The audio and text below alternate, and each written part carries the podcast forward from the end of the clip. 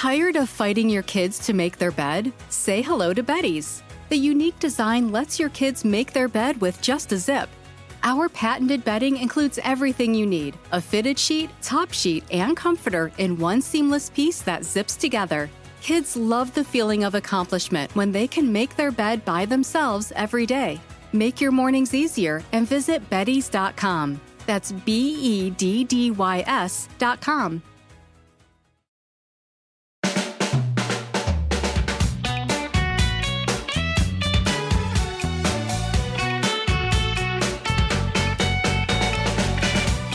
Hi, this is Pod Save the UK, I'm Coco Khan. and I'm Nish Kumar. And this week, please, please save me from another Suella Braverman mess. Yes, that's right. The Roger Federer of British political fuck ups is hogging the headlines again. She is already taking up way too much of my time.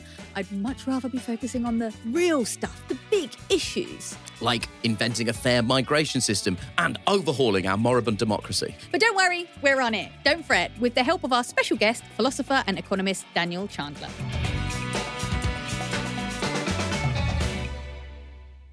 So, this week, the UK needs saving from yet another psychodrama of the Conservative Party, amid more rumours of plots and cabinet splits.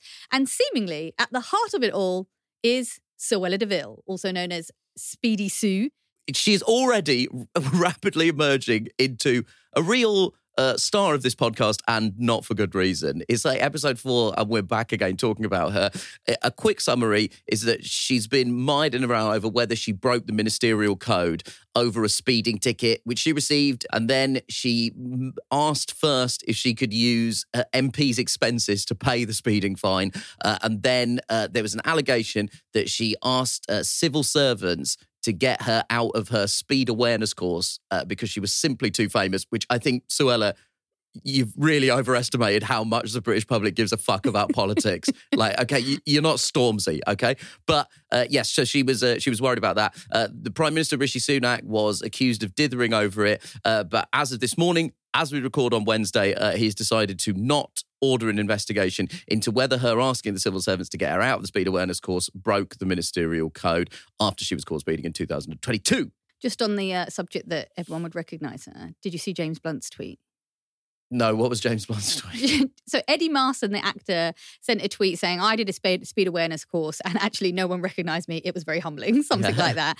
And then James Blunt replied and said, "I did a speed awareness course, and I thought no one would recognise me, except at the end when we were all had to talk with the tutor and say what we would do if we were feeling sort of het up in the car because that can make you speed." And someone said. Have you considered James Blunt playing James Blunt? And that's uh, I just feel like Suella Braverman would um, it would really bruise her ego that no one recognized her and would spend the whole time being like, Are you that one from Bend It Like Beckham? the whole time. Um, but anyway, since the speeding story broke, there have been further revelations. The Independent has reported more allegations of ministerial code breaches over Braverman's failure to formally disclose years of previous work with the Rwandan government. And then last night, The Guardian reported government sources claiming that Home Office civil servants were forced to fact check the Home Secretary's statements to Cabinet. Up to six occasions this happened after she was making basic errors and simply getting the facts wrong. Yeah, I mean, she's um she's not a stickler for detail. It's not particularly surprising. But do you think that she is out of the woods, Coco? Well, I mean, we saw today that uh, Rishi Sunak is not going to push any further with this speeding ticket debacle. And, um, you know, it's funny because since we spoke about this last, which was yesterday, listeners, this is what we do. We talk about politics every day. Um, I've changed, I slightly changed my position on the whole, the So- whole thing. Your your position initially was I couldn't care less about this. Well, that's, that seems a bit harsh. that seems a bit Well, harsh. at the very least, you thought it was, and I do think this is something that chimes with a lot of people that the speeding story is a bit of a storm in a teacup. Listen, Suella Braverman saying, "Oh, I'm worried about my re- insurance premiums because of points on my license," is the most relatable she has ever been to anyone. Yeah, right? It's just true. not a big Yeah, deal. Last time I, I have to tell you about this. Uh, maybe I shouldn't. I'm going to do it anyway. Um, I got done recently last year. Yeah. For running a red light. Oh wow! In in my defense, in my defense, it was like in the middle of the night, all the roads were empty. And Right. basically we came up to a traffic light and the lane going left had a green. It was and then the lane going forward was red. Right, yeah, And I yeah, sort yeah. of, in the quick misjudged, Yeah. and I went on the red light, and they send you that little picture, and it's so incriminating, isn't it? Yeah, so I got sent this this letter, and they send you all the evidence, and then there's a bit where you sort of say, "Yes, that was me. That was me driving," and then there's a little box that says, "If you have anything you want to say to the person judging this uh, violation, this this Yeah. crime that you did of the road, uh, please do say." And so I wrote, "I know that I did it, and I'm terribly sorry." I'm so sorry. I'll never do it again. It was a perfect mistake. It was an honest mistake, and no one got hurt. I'll never do it again. I've learnt my lesson. I've learnt my lesson. There you go. Suella I- could learn a lot from you. I grovelled real hard because I didn't want the points on my license because it raises your premiums. That's a fact. That's a thing that happens. Mm, mm, mm. Um, so I did the grovelling in an attempt to kind of avoid the points, just get a fine and do whatever course uh, was required. And then, yeah, they just sent me a letter back with no response to the uh, grovelling letter that I'd sent. It just said, Mm. please find attached the form that shows your points on your license, that shows your £340 fine and your course that you have to go on. Well, so yeah, the allegation was that she broke the ministerial code by asking civil servants to help her out on a private matter, which uh, she sh- technically is a Brit. But anyway, whatever has happened, Rishi Sunak has decided he's comfortable with what she's done. So there's not going to be an investigation. The fresh ministerial code breaches are around her failure to disclose work that she'd done with the Rwandan government. She actually co founded a charity called the Africa Justice Foundation with uh, Cherie Blair, uh, which trained Rwandan government lawyers between 2010 uh, and 2015. But this was all before she was an MP. So it seems like that's going to disappear, though the fact, the optics of it are not great. Given that one of her kind of flagship policies as Home Secretary involves uh, a program of sending people from asylum seekers from small boats off to Rwanda, and it's a, a contract that's been worth quite a bit of money towards the Rwandan government, 140 million pounds, in fact. Right. And that's why, you know, like I was saying to you yesterday, it's not that I don't want Suella to go down. I do want her to go down. I want her to go down for the genuinely morally repugnant things she's done repeatedly that we've spoken about on this. A speeding ticket, soz, but like, I just don't really, it didn't really give me the. Now, I know, I understand the argument, like, you have to bring a beast down on a technicality. Al Capone went down on tax evasion. Al Capone, yeah. But the thing about Al Capone being brought down on tax evasion is that it actually did herald the demise of the mafia. Yeah. But Braverman is just, she's just one of many, she's a symptom of this culture in the Conservative Party. We got rid of Tony Soprano last time, Priti Patel, Yeah. and then we got Paulie, Suella Braverman. Who are we going to get next? Do you know what I mean? So I want the punishments to be actually about the the poisonous things that she does. So I, I found it hard to be that invested in this Speedy Sue story. I'll tell you why I'm invested in it. I'm invested in it from the position of Rishi Sunak. Rishi Sunak has tried to portray himself as somebody who is moving away from a kind of political culture of um, you know corruption and things that sit corruption adjacent, which is becoming my catch-all term for getting out of getting sued on this podcast. Just say the word adjacent after it, and he seems to be fine. Um, but he's uh, trying to restore the party's reputation for competence, but at the same time, he's so uh, in hock to the right wing of the party that he constantly has to allow them essentially to do whatever they want without any proof. He allows them to chat shit without getting banged. Yeah. And thi- this is a problem that's afflicted various conservative prime ministers. I mean, Priti Patel is a good example of somebody who actually was lost her first ministerial job under Theresa May because she held a meeting with a delegation from the Israeli government without informing the British government, which is, I, I, I, whilst it it might not technically be treason. It's not as far away from treason as you would like. Treason adjacent, It's treason say it. adjacent. It's treason adjacent. Um, and so, but then she was she she a couple of years later was Home Secretary under Boris Johnson. And similarly with Suella Braverman, uh, she actually just before Rishi Sunak became Prime Minister, she was forced to resign because she'd sent uh, official documents on her personal email. Six days later, she was back in the same job. Because she is a significant figure on the right of the Conservative Party, and Rishi Sunak is unable to keep them under control. So, all I'm saying is the important element of this story for me is that Rishi Sunak is exactly the same as all of his predecessors, in that every political decision he makes is calculated not for the benefit of the British people, but in order to keep order within the Conservative Party and specifically on the right wing of the Conservative Party. But there was an interesting story that came out recently from the Mirror where they were saying that uh, their journalists phoned Suella's team to ask about this speeding ticket and they repeatedly denied it. I think it was about four times in the end. Wow. Yeah, just as an aside, by the way, if you ever get a chance, the Mirror have actually run the transcript of the journalist asking uh, the Suella Braverman's representative about the speeding ticket. And it is like one of the most funny British conversations you'll ever see. It's just like, so is it a thing then, yeah? and the other person's like, What do you mean? What are you asking? What are you asking? I'm asking, is it a thing? I don't know what you're on about, mate. I don't know what you're on about. It's not what you expect for from, but at the same time, relatable content. So we've all very much been there. Yeah, but I mean, look, Nish, I agree exactly with what you're saying. And that's why I'm saying since we've spoken, I have sort of come around to it. Also, because of those additional stories that came out, not just the ticket, but also the uh, situation with the her relationship to the Rwandan government and also this mirror story. In a way, all these little stories are kind of joining up to create a picture of her as a incompetent, certainly, but also opportunistic Yeah. and shady politicians. Yeah. So actually, maybe all these little stories do have a value. So anyway, you've won. You won the fight. I owe you a, the next lunch or whatever.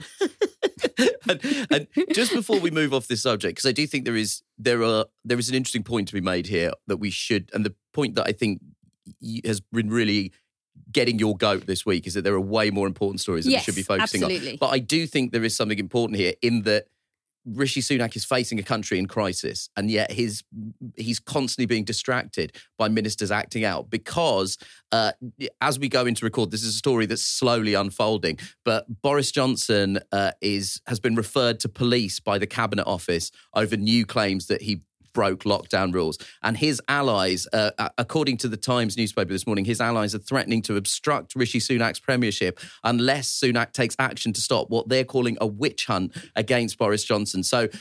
This, the best thing about this story is that Boris Johnson has uh, government appointed lawyers defending him in allegations that he lied about lockdown breaches in 10 Downing Street during the pandemic. They uh, consulted various official records that Johnson ha- has had and found that there were several visits to the Prime Minister's Grace and Favour residence, which is a very fancy term for holiday home. I hate the fact that we have to call Checkers, which is the, the name of the house, a Grace and Favour residence. Like it's it's a holiday home. It's a fancy caravan, okay?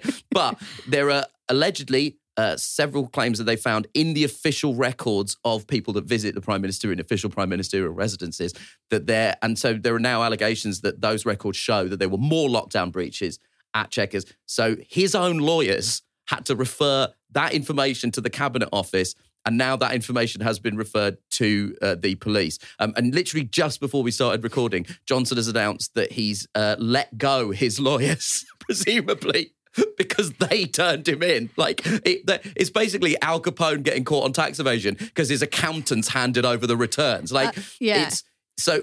In any case, Johnson's supporters are now threatening, uh, according to the Times, to obstruct Rishi Sunak's prime ministership. So again, at a time of political crisis, we've got a prime minister trying to work out whether the minister in charge of making laws has been herself guilty of rule breaking, and also he's got his noisier predecessor. He's got two predecessors, but let's be honest, we don't count one of them because, uh, he- like, I've held in a fart for longer than she was prime minister. But Boris Johnson, his noisier predecessor, is again saber rattling about threatening to undermine his agenda. So all I'm saying is, once again, we are back in the same position we have been in since 2010, which is the country is facing a series of problems, and yet the prime minister is preoccupied by threats coming to him from within his own political party. Just on that, the, the, you know, I think we're agreed on this idea that these stories about, uh, you know, breaking ministerial codes can be a distraction. Sometimes they're used by parties actively. Sometimes they're they're not. What's the other story? But actually.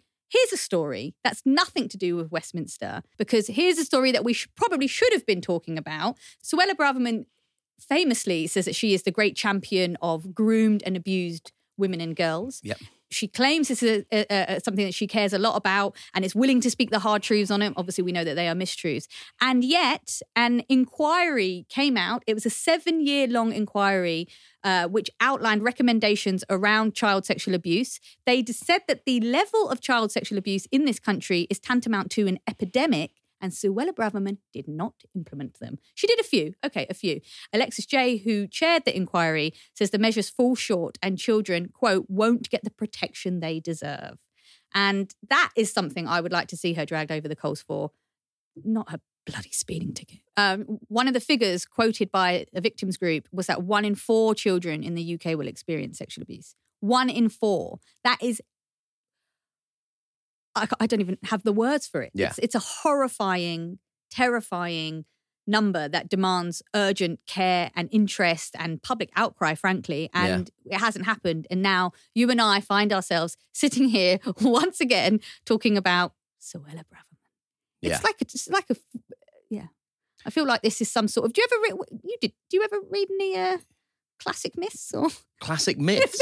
You talk about Spider Man? Because if so, yes. Are you familiar with the myth of Sisyphus? Are you? I, I am familiar with the myth of Sisyphus. I don't know why every time I come on here, I've got some like weird, like old school reference. It's not. Uh, I just think I don't know why you're being disparaging about this, Coco. I think one of the things that we're learning over this podcast is the breadth of your cultural references. Thank you, is thank you. It's quite trying, spectacular she's trying. and takes in everything from the Fast and the Furious, the film Showgirls, and the myth of Sisyphus. I, I just, I genuinely, I mean this really earnestly. I just think the variety of your interests is unparalleled. anyway, guy called Sisyphus. He upsets a god. I can't remember which one it is. Greek, ancient Greek. Yeah. And so, This is part of Coco's new feature called Coco's Glide to Classical Myths. can't remember who it was. I don't know what he did, but anyway, he did something. He upset Yeah. someone, um, and so he was told that his punishment is that he has to push this rock up a hill Yeah. every single day, um, and then the rock falls down, and he must do it again, repetition over and over and over again. And I feel sometimes Suella Braverman is my rock, and I am Sisyphus. Every week, I have to push this rock of just awful politician saying stupid stuff that shouldn't be said. Yeah. And briefly, there is that moment of pleasure where we watch the rock tumble, Yeah. but we will push it up again next week. won't we? That's what we have to do. the bad week for the Rock Suella is about to get worse because there's about to be a huge uh, uh, story coming out of the Home Office, which will be the latest net migration figures, which are due uh, to drop the day after we record this podcast. Uh, so, as you listen to this on Thursday, you will know these figures for sure. As we sit here on Wednesday, uh, we are dealing with predictions, and most analysts predict the net migration number has already passed 700,000. It was the hot button topic of conversation at Prime Minister's question time. Let's hear a bit of Keir Starmer talking to Prime Minister Rishi Sunak. The Prime Minister stood on three Tory manifestos. Each one promised to reduce immigration. Each promise broken. They all stood on those manifestos as well. Why does he think his Home Secretary. Order. Order. I'm going to hear this question. Those who don't want to hear it, we know the answer. Keir Starmer. They all, they all stood on those manifestos. So why does he think his Home Secretary seems to have such a problem coping with points-based systems?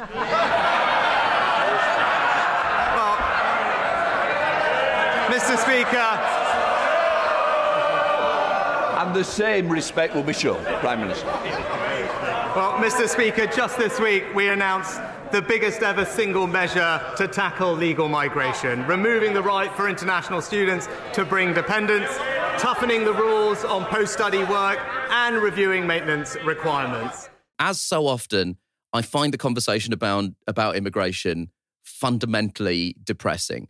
And I find it depressing for two reasons. The first reason I find it depressing is for so long, the Conservative Party said we want people to come here by safe and legal means. They've said we're against illegal immigration. We're against boats bringing asylum seekers over. We're against illegal immigration. We want to protect people from people smugglers. We want to stop illegal immigration. Now it turns out they don't fucking like legal immigration either. And the th- the second thing that makes me really uh, fundamentally depressed about it is that the Labour Party seems to also have accepted that line. So now there is a political consensus that there is a good number of Mm. immigrants that should come to this country, which But I they don't know what the number is. they don't know what the number is. They just know that there's a number that we should be hitting that we're not hitting. Keir Starmer repeatedly quoted the figure of a quarter of a million. Now, in terms of that figure, it's worth mentioning that of those visas, 53,820 went to band five nurses. Now, if if you have tried to use a hospital in this country, you will know that there is a staffing crisis in the National Health Service. We desperately need nurses to come to this country. Why are we framing this conversation that skilled workers coming into this country is now a bad thing? At what point do they just say none of us fucking want foreigners in this country Yeah, because yeah, that's where it feels like it's heading to me. And I mean, so, uh, the the You talk now because I've become excited. I've become excited. Well, I mean, because some of the some of the numbers, um, and again, we don't have them right now, but we we expect that a significant contribution to this number is going to be Ukrainian refugees Yeah. and also people from Hong Kong who have been resettled here as part of a scheme. Uh, they are British citizens at the end of the day. You know, those are two schemes that we would be proud of, that we Yeah. would accept, and and yet. Despite that, despite that success story, there is still this culture. Any migration is bad. It's all bad. Um, if any of our listeners are sometimes wondering how do Nish and Coco get on so well, it's because we are real life friends. We are not Yeah, thrown together. We were the... not thrown together by by a, a pop Svengali. We're No. not the Spice Girls of political podcasting. Which one are you? Oh, I'm definitely somewhere between scary and ginger. Is a POC always picks scary. Yeah, of course you have to pick scary. I mean, she's a legend, obviously. But But if I, yeah, think if I may return to my a piece of stand-up comedy that I did in 2016, the Spice Girls are inherently racist because there was one black member and she was called Scary, which was so outrageous? and they used to make her do raps when, with love, she cannot rap. no, she cannot rap. She was only scary in the sense that her talent and style Yeah. and potential was scary to the mediocrity of the pop industry at the time. anyway, there is no uh, Simon Fuller slash Cowell figure No, uh, exactly. puppet mastering this process. And we we met during a book that we worked on together That's called right, The yeah. Good Immigrant, and that came out. God, I went over seven years ago. something like- 2016, yeah. Yes. It was convened by Nikesh Shukla, who is a, a novelist and a cultural godfather in this country. I, I don't really know how to describe him beyond the fact that the simple fact that he is a writer and a novelist, but he is also a kind of eh, most people of color our age who work in the media or in the arts owe him some debt of gratitude. Although he did text me the other day that uh, the new Fast and Furious was rubbish, so I think he might be dead to me now. but anyway, um, moving aside, and, and at that time, that was seven years ago. Yeah. You know, we were trying to talk about how we're not immigrants; we're British born. Yeah. we are British, but we felt that the poison of the and the xenophobia of the immigration debate, how it was affecting our everyday lives, how we saw the glum face of our friends and families, and how it had this Yeah, kind of it- uh, effect. I, I'm and sorry it's to so say. disappointing to. It's just yeah, nothing changed. No, and I'm sorry to say, it is personal to us. Like, it, I, I, I, as much as I want to have a kind of reasonable discussion about this, I can't take the personal out about this. When I hear people talking about immigrants, just like if you don't have immigrant families, just try and empathize with this for one second, which I'm sure our, our listeners will be able to do. They're literally talking about my fucking mum and dad. That's who they're talking about. When they talk about immigrant numbers, they are referring to our parents. Yeah. You know, so it, it, it is very difficult for this to not feel personal uh, to some extent. Wh- wh- Where we've ended up in a situation is we've gone from a book in 2016 that, uh, as a kind of satirical barb aimed at people who try and categorize good and bad immigrants, we're now in a situation where the perception is there is no good immigrant. There is simply a good amount of immigrants.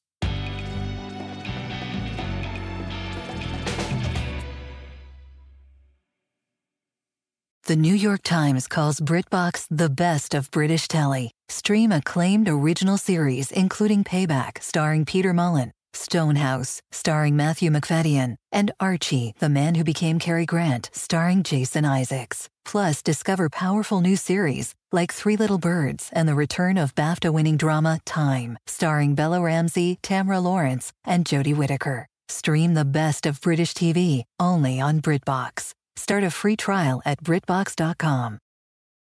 Top Thrill 2 is like no other course. Two 420 foot vertical speedways, three launches. All right, let's talk strategy. Copy that, driver. Go for maximum acceleration off the start. Measure that. You've got a short straightaway to push from 0 to 74 on the first vertical speedway. And what about the rollback? Rollback will set you up for an explosive reverse climb 420 feet in the sky so you reach 0 G's in total weightlessness. 420 feet of straight up speed. Let's get it. Top Thrill 2, the world's tallest and fastest triple launch strata coaster. Get your tickets at cedarpoint.com.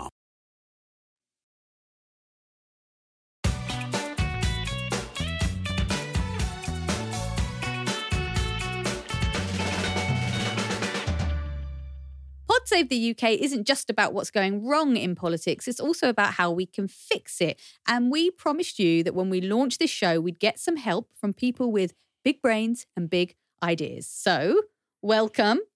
Today's big brain is Daniel Chandler, philosopher and economist, and author of. Sorry, it's big brain bad? It's a weird way to no, I introduce mean, someone. it's, I don't it? think I've. It's it's not a it's not the standard description, but I'm happy. I'd with also it. say So, it's uh, not something that yeah. you normally hear said in earnest. It depends if you're describing the size of my head.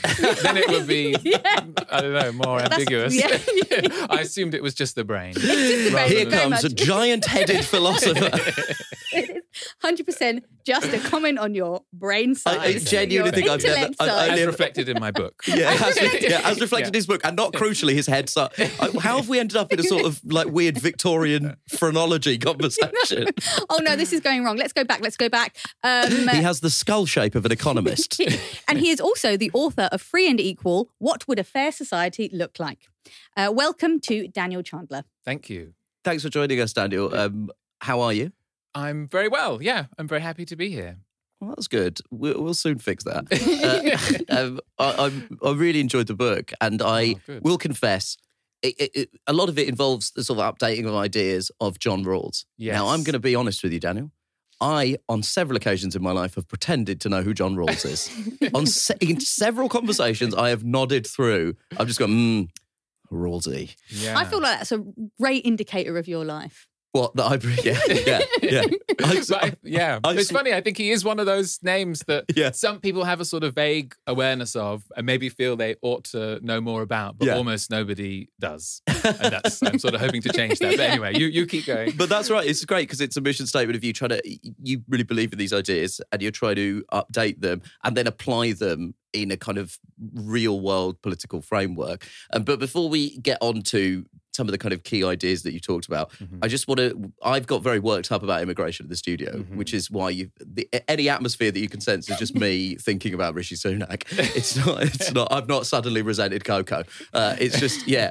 Um, I, I, I was interested in what you had to say in the book specifically about immigration, which I know is it, it's a brief part of the book, but I just um, I'm just fascinated by the question: what would a fair immigration policy look like? And in terms of the framework that you're laying out about mm-hmm. reforming liberal democracy, what mm-hmm. to you does a f- fair immigration system look like? Well, in with the hardest, the hardest questions.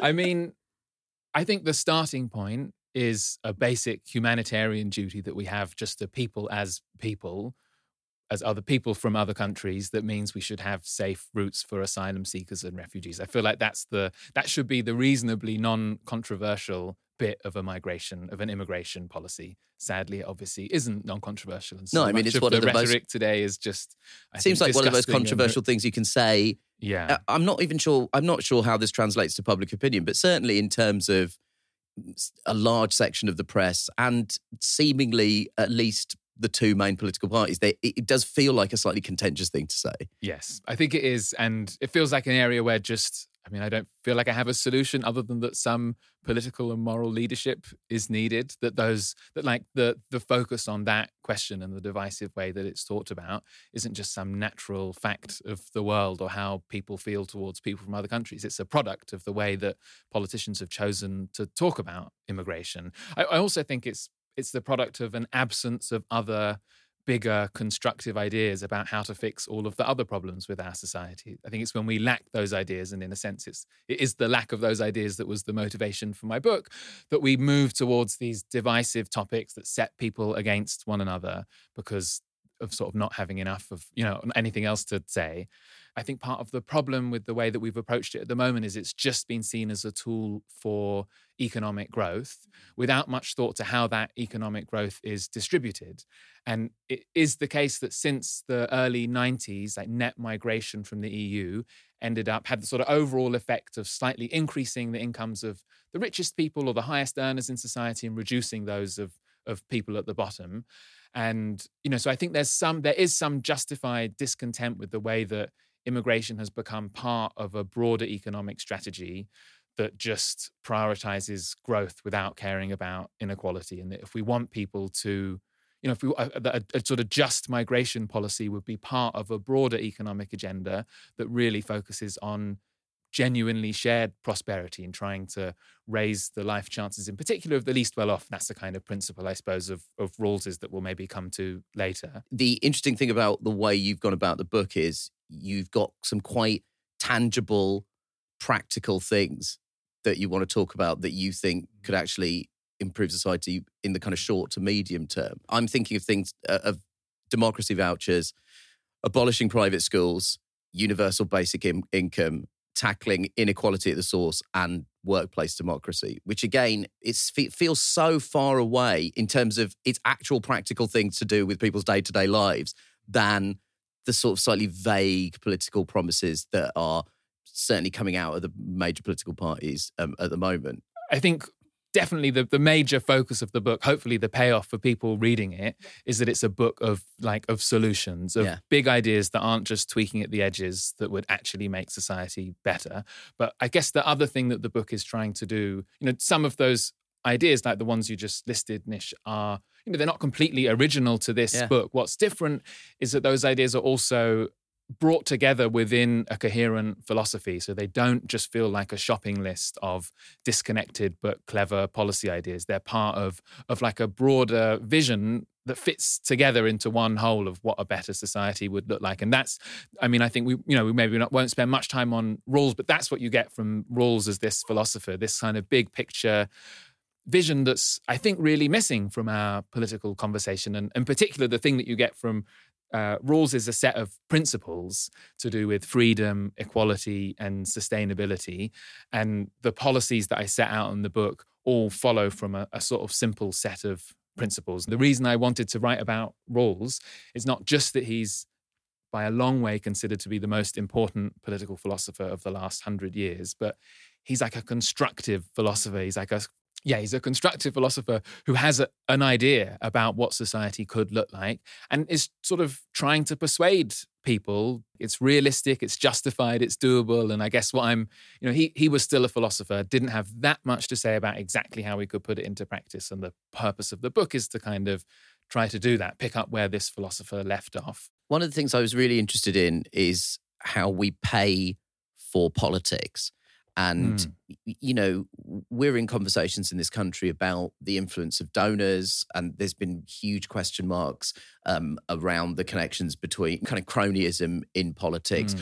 With the COVID contracts, with Richard Sharp's appointment as BBC chairman, there's there's a huge question mark hanging over this. We, we haven't gone as far as the American system and their super PACs, but there is a question brewing in the UK about where the money for politics is coming from. So, just can you explain just briefly, because I'd actually never come across this before, what a democracy voucher is? 'Cause Mm. Yes. as far- it- it's it- such a good idea. well, Is vou- it like- voucher is is, it like- a like- word I sort of associate with a present somebody gave you for your birthday when you were a kid and they don't know you.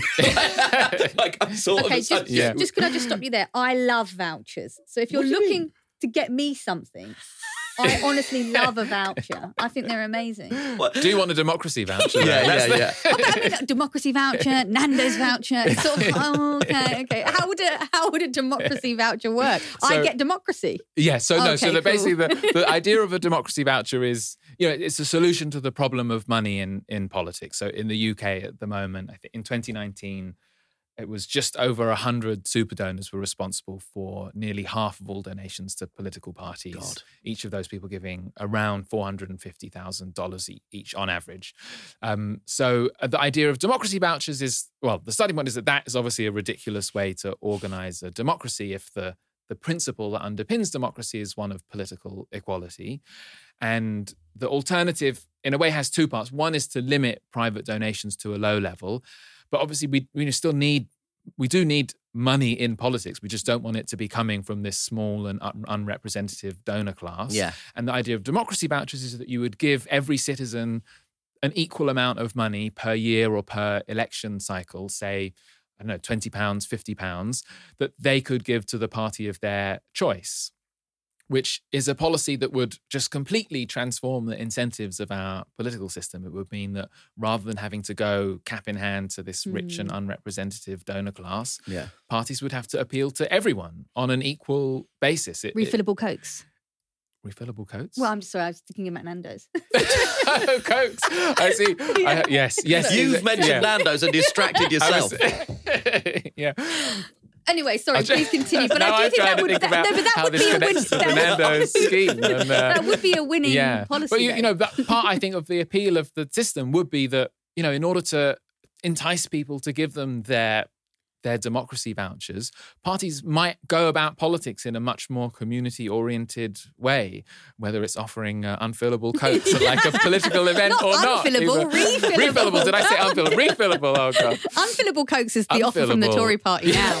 That's what that is. um, but yeah, so I think that you know it would it would encourage a different different incentives in our political system, a more maybe community based way of of of raising money. And the money comes mm. from the public purse, right? Yeah, it would be state funding, but I suppose Yeah. the difference to traditional models of public funding is that it really decentralizes and democratizes the system. It puts that funding in everyone's in, in citizens' hands equally. That you know, the traditional form of public funding is basically to allocate funding on the basis of the last election result. Right. And the problem with that is that it makes it very hard for new parties to emerge. Yeah. And it makes, you know, it contributes to this, to a sort of stuck political system where it's Mm. difficult for things to change because in order to get the vouchers, you need to have won votes, but you need vouchers in order to win the votes. And, you know, Right. this doesn't, it's not a purely uh, philosophical thought experiment. So in Seattle, they've implemented this kind of democracy voucher system for local elections. Wow. I think they did that in 2017. They've run three elections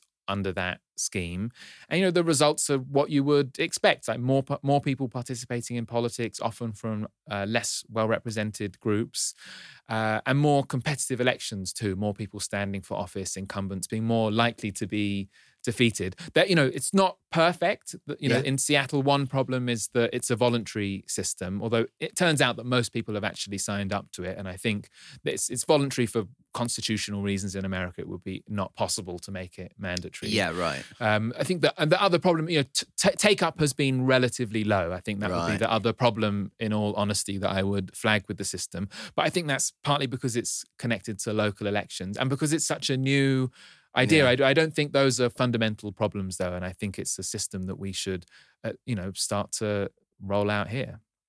And in terms of involving people more in politics, Yeah. one of the other ideas that you talk about in the book that is an idea that, as you say, has been in the kind of political ether for a while is this Mm. idea of citizens' assemblies and maybe an alternative to the House of Lords that involves essentially people doing it like jury duty. But is that Yeah. right? Is that a fair characterization? Yeah, that is. So, Yeah. you know, there's this idea that we could, yeah, that citizens' assemblies comprised of randomly selected citizens. It seems like a an outlandish idea to us now. I Yeah. suppose the one, as you said, jury duty is the one place where that continues, Yeah. where that model exists at the moment. And to be fair with jury duty, everyone's first thing is People are how not- can I get out of this? That's true. Maybe it's not the comparison you most want. But I mean, what's interesting is that that as a as a democratic method, it actually has an amazingly long pedigree going back to ancient Athens. That was actually the predominant way that decision making was done, and it sort of went out of favor as democracies got larger, representative electoral democracy became the norm. And I think I argue in the book that we should combine those systems. I don't think we could get rid of elections entirely. Yeah. I think some people are drawn to citizens' assemblies as a Mm. total alternative to a representative democracy. But that seems that seems, if I may use an academic term, quite spicy.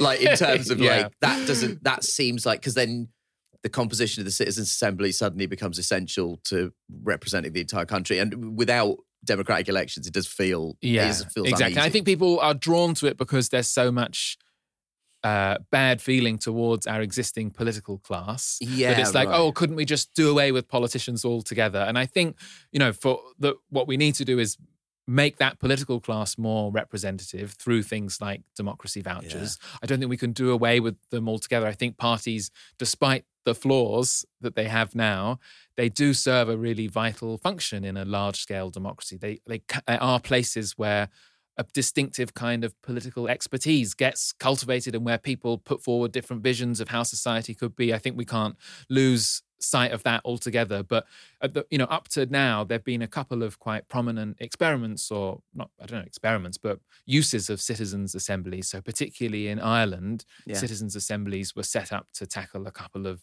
the thorniest issues, so abortion and gay marriage.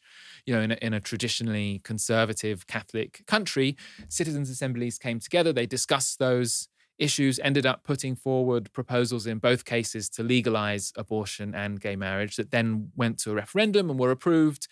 And I think, I suppose the question I'm trying to think through in the book is how to integrate that method into the core functioning of our democratic system. And so one way of doing that would be to have a chamber. A second chamber could be, you know, replacing the House of Lords, where citizens, citizens are selected on that basis. You know, you could do it in other ways too. You could also have a system like in America, where if enough citizens uh, sign a petition, you have a referendum. So you could have a different system where citizens could sign a petition and initiate a citizens assembly Yeah. that would i think lead to um, maybe would end up with a referendum but it would be much a much better informed referendum because everyone would be able to see you know to follow the deliberation of a group that actually sat down and Mm. thought through things and we maybe wouldn't end up with the kind of mess that we had with the brexit referendum where i think Right. You know it wasn't the most informed I mean, vote. I, I love the idea of a citizens' assembly, but as I was reading your book, I Mm-hmm. did have one question about it, Mm. and that relates to some of the things you were saying about free speech. Mhm. So, in the book, you talk about the uh, banning of hate speech as being ultimately ineffective, and perhaps the ideal Rawlsian system would actually be the American system, or the closest thing to that we have as Mm. like English-speaking nations. Mm. That scary for me. You know, I Mm. think about all the uh, protests outside of abortion clinics. I think about just some of the really inflammatory disinformation that's come out. I mean, Alex Jones, all those sort of people. And I find it hard to imagine that you could have a functional citizens' assemblies if you didn't have re- certain restrictions on hate speech. I wondered if you could explain that relationship. What I'm skeptical about is laws that ban the expression of an opinion, of particular opinions in any context. So I suppose that, like in the book, I argue that, you know, you could prevent. I'm trying to think of a sorry that you know that that like banning direct racist uh, abuse on the streets. That obviously we should do. I'm not so sure that we should prevent much as I might hate the views of neo Nazis, I'm not sure we should be making it illegal for them to publish it online. You know, I think it's a difficult question. I think these issues about free speech get uh, are even more complicated, I think, in the age of the internet and social media, where speech can have all sorts of, you know, the, the, the link, it's much harder to draw the link between speech and violence that I think is the should be the sort of focal point for free speech laws. But I guess that that that link is becoming more is is yeah the, the the link itself. I, I agree with you. Is important to establish, but it's becoming harder to establish. Uh, an example that comes to my mind is obviously the incel culture. You Mm. know, of course, these men are, are welcome to say that women are should be stuck in the kitchen, but we we are beginning to see a correlation between that and lone shooters, and we are beginning to see Mm. a correlation between that and uh, you know a, a, a threatening environment for young women in schools. I, I don't think we're going to Yeah. solve it right here. But what I would say is I really did strongly agree with your point Yeah. where you said that the state should have a role of not just sort of saying that's bad, but also saying what's good. my view is that when it comes to banning speech, our primary criteria should be what's necessary to prevent direct harassment and violence. What's really important is that that's not the only thing that, you know, the state doesn't only have the ability to ban things. And I, what I'm trying to do in the book is say that even if we're not banning stuff, it should, doesn't mean we should be relaxed about these kinds of hateful and anti democratic views that exist in society and that politicians and the state can take a much more active role in trying to combat those views. In a sense, it's sort of combating speech with speech. I suppose I'm trying to carve out mm. an Yeah. area that's, you know, there's like the coercive force of the state in banning things. Then there's the persuasive role of the state in trying to combat these kinds of views. And Yeah. I think that, you know, the the sort of hardcore free speech advocates don't want to go there. And that's I suppose that's my attempt to find a way to tackle these views that doesn't just rest on on banning stuff. I mean, that's we we sort Um, of talked about that in the past, haven't we? We've talked about everyone always wants to talk about, oh, what's the right number for immigrants? So it's like a sort of uh, a dirty number that less is, is is more. But actually, no one's making the case of immigration is good. Yeah, as We a positive. it as a Yeah. I mean, I. I think for me, the issue, one of the issues I've had with the con- how do we police the far right and far right speech is my real concern is that it feels at points, and I mean, it's very explicitly clear with the Republican Party in America, but certainly watching the Home Secretary last week address the National Conservatism Conference, where elsewhere there were some pretty, there were some talking points that could have been found on far right wing uh, comment boards, and certainly seeing a government minister use the phrase cultural Marxism, which again we come back to the same conversation that that is a trope that dates back to Nazi Germany and is a kind of Mike and is something that uh, you know groups watching anti-Semitism have warned mainstream politicians about. I think one of the big problems almost we've got to solve is cut the pipeline between the mainstream conservative parties and the far right. But it just seems to me that too often members of parliament are parroting hard right wing talking points, and that for me if we, that's the thing that you can fight. Because I, I I I agree with you it is difficult to police speech on the internet. It's very very hard.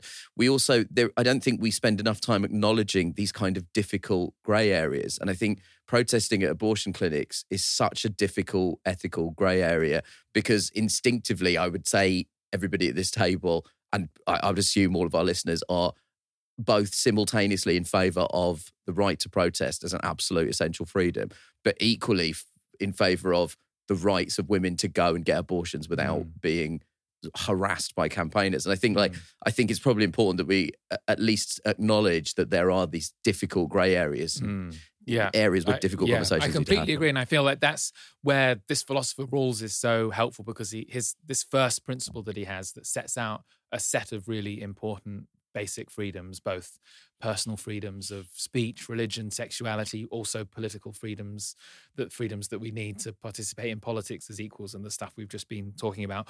All of those freedoms matter and none takes an automatic priority over all of the others. And I think uh, part of the problem in the debates that we have about whatever freedoms whether it's you know protest versus the right to abortion or others is there is a tendency towards to sort of for those debates to be polarized and for one side to just assert that it's freedom freedom of religious expression or of protest or has to take absolute priority over everything else. And before we let you go, I just want to ask you one more question because I do think one of the things that's so interesting about you is you're an academic, an economist, but you also worked as a civil servant mm. for a time, and you worked uh, in the office of the deputy prime minister and in the policy unit for David Cameron. So you have actual experience of delivery and how these systems actually work.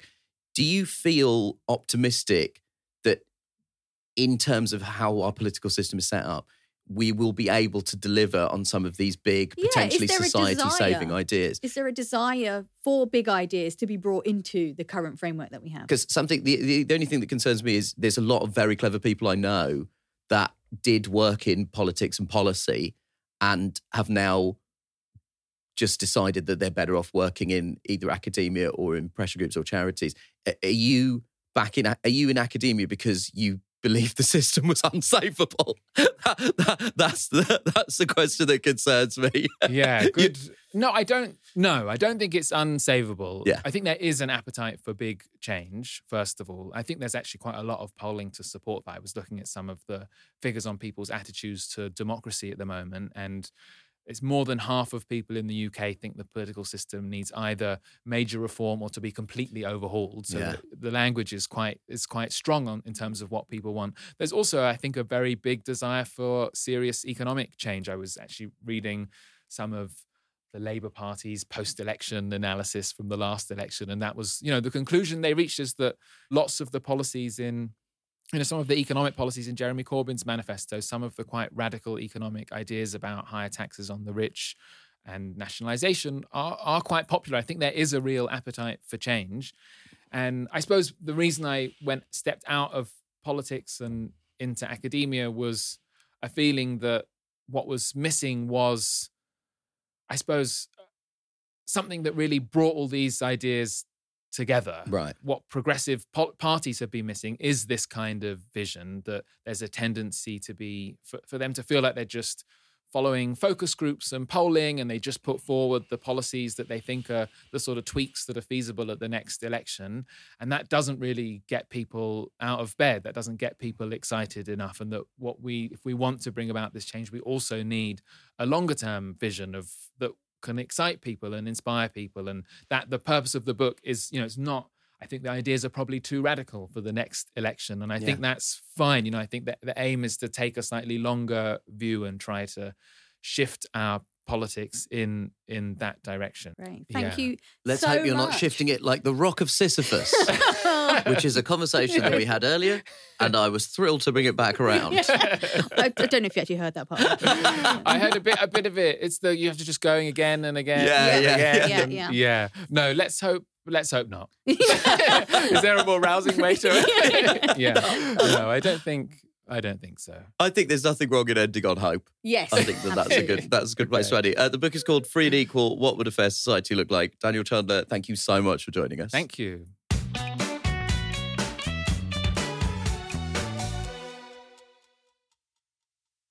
NetCredit is here to say yes because you're more than a credit score. Apply in minutes and get a decision as soon as the same day. Loans offered by NetCredit or lending partner banks and serviced by NetCredit. Application subject to review and approval. Learn more at netcredit.com/partners. NetCredit. Credit to the people.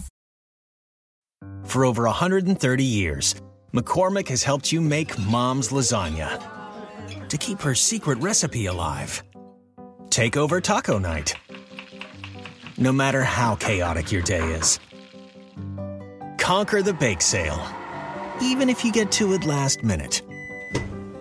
And craft the perfect Sunday brunch when it's not even Sunday. Because with McCormick by your side, it's gonna be great.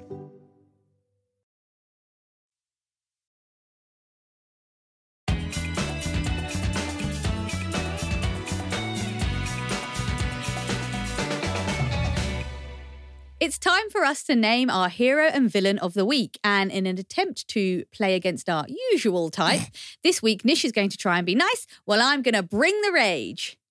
Yeah, I, I think for the sake of my blood pressure, and so there's not another video floating around on Instagram of me looking like my head's about to explode, uh, I'll uh, I'll pick hero. But Coco, let's do it. Tell us who is our PSUK villain of the week. Okay, so my villain of the week is James Cleverly, the Foreign Secretary. He is currently on an eight day tour of the Caribbean and Latin America. That's fine. He's foreign sick. He has to go. He's got to go abroad. No problem. We get that. You can't be foreign in Britain. That slogan works on a number of different levels.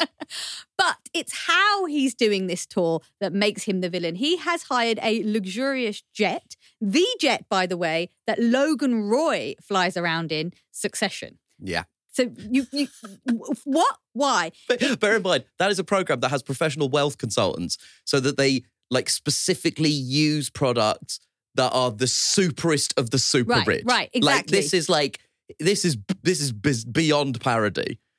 So exactly, and I mean, you know. Rachel Reeves got in trouble for just flying business class, and here's James Cleverly going around in Logan Roy's jet, some sort of show of status. I, I have no idea what it could uh, could feasibly be, um, and it's reportedly costing more than ten thousand pounds an hour across his tour. It will be roughly four hundred thousand pounds that we're paying, the taxpayers paying. And I mean, when you see the tour, right? So, so far, he's gone to Kingston, Jamaica, Cartagena and Bogota in Colombia, scheduled stops in Chile and Brazil. I mean, it sounds great, doesn't it? It sounds absolutely lovely. And then you see the pictures of him. Honestly, Nish, I, I haven't seen the one of the pictures, I'm not even joking, was a picture of him. He's walking around, he's in a linen shirt, button undone, with a salmon pink cravat and some Ray-Bans. The man's on a gap year. he's on a tax. What is he, pay- Benoit Blanc? he is on a gap year. He's having the best time on our dime. And look, I accept he's probably doing some work, which I'm sure justifies this whole thing. But I mean, private jets are terrible for the environment. Yeah. You absolutely don't need to be riding around in Logan Roy's. And for that reason, I think it's offensive to the public who are going through a cost of living crisis. I think it's smug to throw your holiday plans in all of our faces. And so he is my villain of the week Well, that is an outstanding choice. when he comes back, you will see that he'll have a little cloth wristband. guarantee you. He'll be telling you stories and, and he'll be doing a speech and he'll be like, yeah, so it really reminds me of this time I was in Chile. The man is on a gap year and we're all paying for it. What does that make us, mugs? Do you not think, do you not take some shred of optimism for this? Because this is real. We're about to get fired energy. Oh, totally. This, is bucket list, isn't yeah, it? He's is- like, we're out. We are out. Labour's coming in. This is me at my office temp job in 2009, taking a stack of printer paper an hour before I was summoned to see my manager for a chat. Yeah, That yeah, is yeah. absolutely what's going on Hundred here. percent. I can't wait to see his photos of him swimming with turtles or whatever. he really is. Oh, we're out of here now. This will never happen again. So, who is your hero of the week? Well, for the first time in this series, I get to be the good cop, but in keeping with my, I- guess we have to say, frosty demeanor, it is a story that involves absolutely appalling racial abuse. But my hero of the week is absolutely Real Madrid footballer Vinicius Jr. Uh, Vinicius Jr. has been standing up to racist football fans in stadiums in Spain for a number of years now. And uh, this weekend, some racists were directing awful abuse him. Abuse so bad, you can both hear and see it in television coverage. Now, we've been to football matches. You know how often there are horrendous chants being chanted, but it doesn't get picked up on the television because the mics are not close enough. So you have to imagine the volume of noise Mm. if we can hear it on television footage. Um, Real have reported the abuse to the Spanish prosecutor's office as a hate crime, and Brazilians were protesting outside the Spanish consulate on Tuesday. It- the- the- once again, the response of the league has been an absolute disgrace. They've been Valencia has been sanctioned with a partial stadium closure for five matches and been fined forty five thousand euros. But Vinicius himself was also actually sent off in the game, right? And it, it, the fact that he is facing this kind of provocation and facing this kind of appalling abuse, and the abuse is appalling. There are football fans hanging effigies of him, right? It is so horrendous. But Vinicius Jr. is one of the outstanding footballers in the world, but that doesn't mean he should have to put up with this stuff. And he has clearly decided uh, that enough is enough, and he has been unwilling to stand for this. And he said that La Liga, which is Spain's top division of football, uh, he said that it's not football, it's La Liga in response to the lack of action from the league, which is an adaptation of the league's own slogan. And he said that the competition that once belonged to Ronaldinho, Ronaldo, Messi, and Cristiano now belongs to the racists. He is refusing to back down. And for that reason, he is my hero of the week. Legend.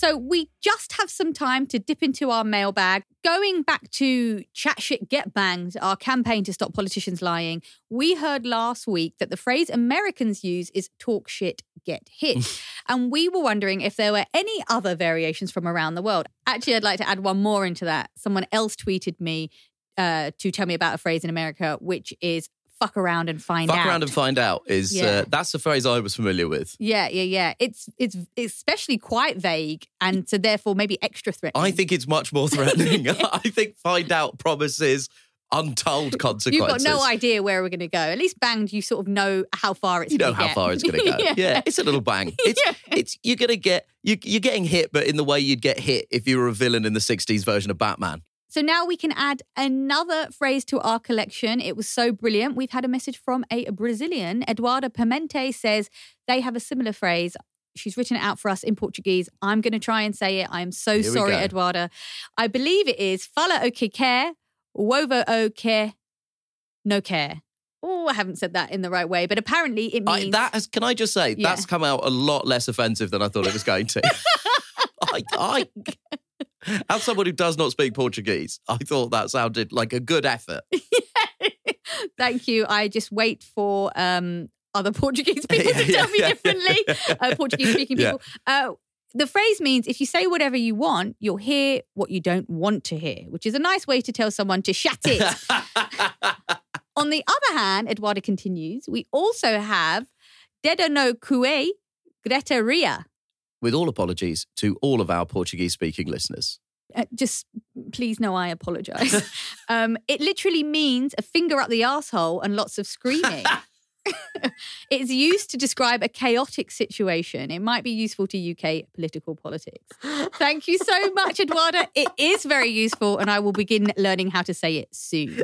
Finger up the asshole and lots of screaming. Well, I guess we've got an episode title. Um, and we also received a note from Slice of Dog. Uh, they were inspired by our interview with Will Moy last week, and they said that they had signed the full fact petition and are considering becoming a regular donor.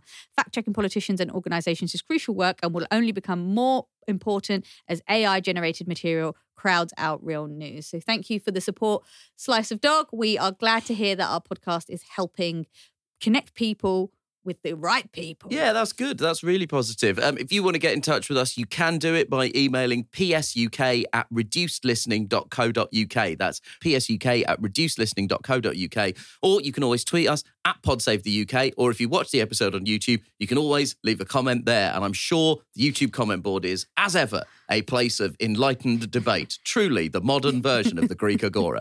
if you're new to the show, uh, remember to hit follow on your app and you'll get a new episode every week. Thanks very much for listening. Uh, see you next week, Coco.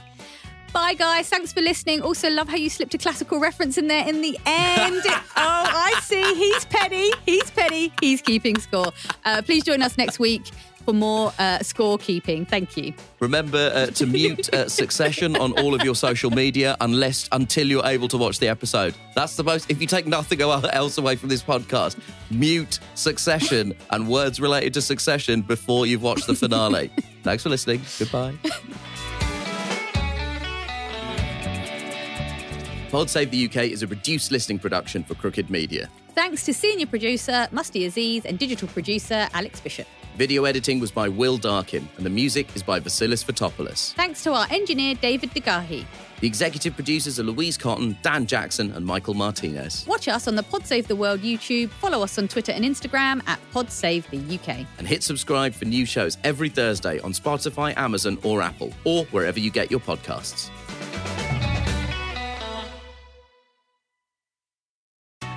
Escape to Ocean City, Maryland, and discover a place that just feels lighter, where every day feels like Saturday and French fries are a food group, where flip flops are always in fashion and seafood is always in season, where the boardwalk is bustling and the beach is right outside your door, where you can rise with the tide and feel like a kid again. Ocean City, Maryland, somewhere to smile about. Book your trip at OCOcean.com. The living room is where you make life's most beautiful memories. But your sofa shouldn't be the one remembering them. The new life resistant, high performance furniture collection from Ashley is designed to withstand all the spills, slip ups, and muddy paws that come with the best parts of life. Ashley high performance sofas and recliners are soft, on trend, and easy to clean. Shop the high performance furniture in store or online at Ashley.com. Ashley, for the love of home.